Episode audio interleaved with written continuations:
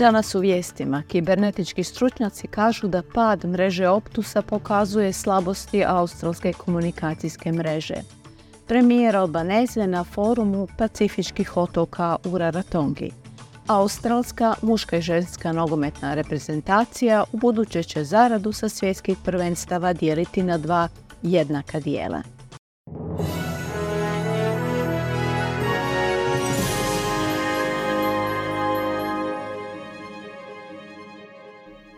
U podne u srijedu 8. studenog ovo su vijesti SBS-a na hrvatskom jeziku. Ja sam Marijana Buljan. Klijenti telekomunikacijske tvrtke Optus od ranih jutarnjih sati ne mogu koristiti fiksne niti mobilne telefone niti mogu pristupiti internetu. Kibernetički stručnjaci kažu da to ukazuje na slabosti australske komunikacijske mreže – iz Optusa poručuju da i dalje istražuju uzrok pada mreže koji pogađa milijune Australaca u njihovim domovima, na radnim mjestima, bolnicama, pa čak i dio željezničke mreže. Problemi su prvi put prijavljeni oko 4 sata ujutro. Palestinski crveni polumjesec optužio je izraelsku vojsku da su namjerno gađali humanitarni konvoj u gradu Gazi – Prema navodima humanitarne organizacije, napadnuti konvoj od pet kamiona dopremao je pomoć zdravstvenim ustanovama. Ministarstvo zdravstva u Gazi tvrdi da je u neprekidnim izraelskim bombardiranjima palestinske enklave ubijeno više od 10.000 ljudi, od kojih je približno 40% djece. Američki predsjednik Joe Biden tvrdi da je od izraelskog premijera Netanyahua tražio trodnevni prekid napada na Gazu, uz napomenu da bi to moglo pomoći i u oslobađanju dijela izraelskih talaca koji su u rukama Hamasa od napada militanata na jug Izraela prije mjesec dana. Američka vlada podržava stav Izraela da bi duže primirje išlo u korist vojne sposobnosti Hamasa.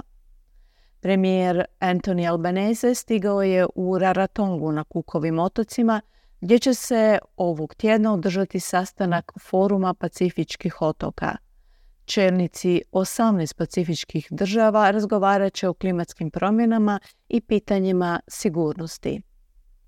Nakon odluke Središnje banke Australije o podizanju kamatne stope na najvišu razinu u posljednjih 12 godina, Savezna vlada tvrdi da poduzima niz koraka u ograničavanju inflacije. U vladi tvrde da su se usredotočili na smanjenje pritiska troškova života za Australce uključujući niz mjera za poboljšanje skrbi za djecu i pristupa roditeljskom dopustu, kao i povećanje energetske potpore za građane. Ministrica financija vlade u Sjeni Jane Hume izjavila je da je Središnja banka bila prisiljena podići kamatnu stopu na 4,35% zbog, kako je kazala, neuspjeha laborista da se uhvate u koštac s inflacijom. Očekuje se da će novi ugovor Australskog nogometnog saveza s igračicama i igračima nogometnih reprezentacija Australije uključivati i odredbu o jednakoj podjeli novčanih nagrada zarađenih sudjelovanjem na svjetskim prvenstvima. Novi ugovor bi trebao biti objavljen danas.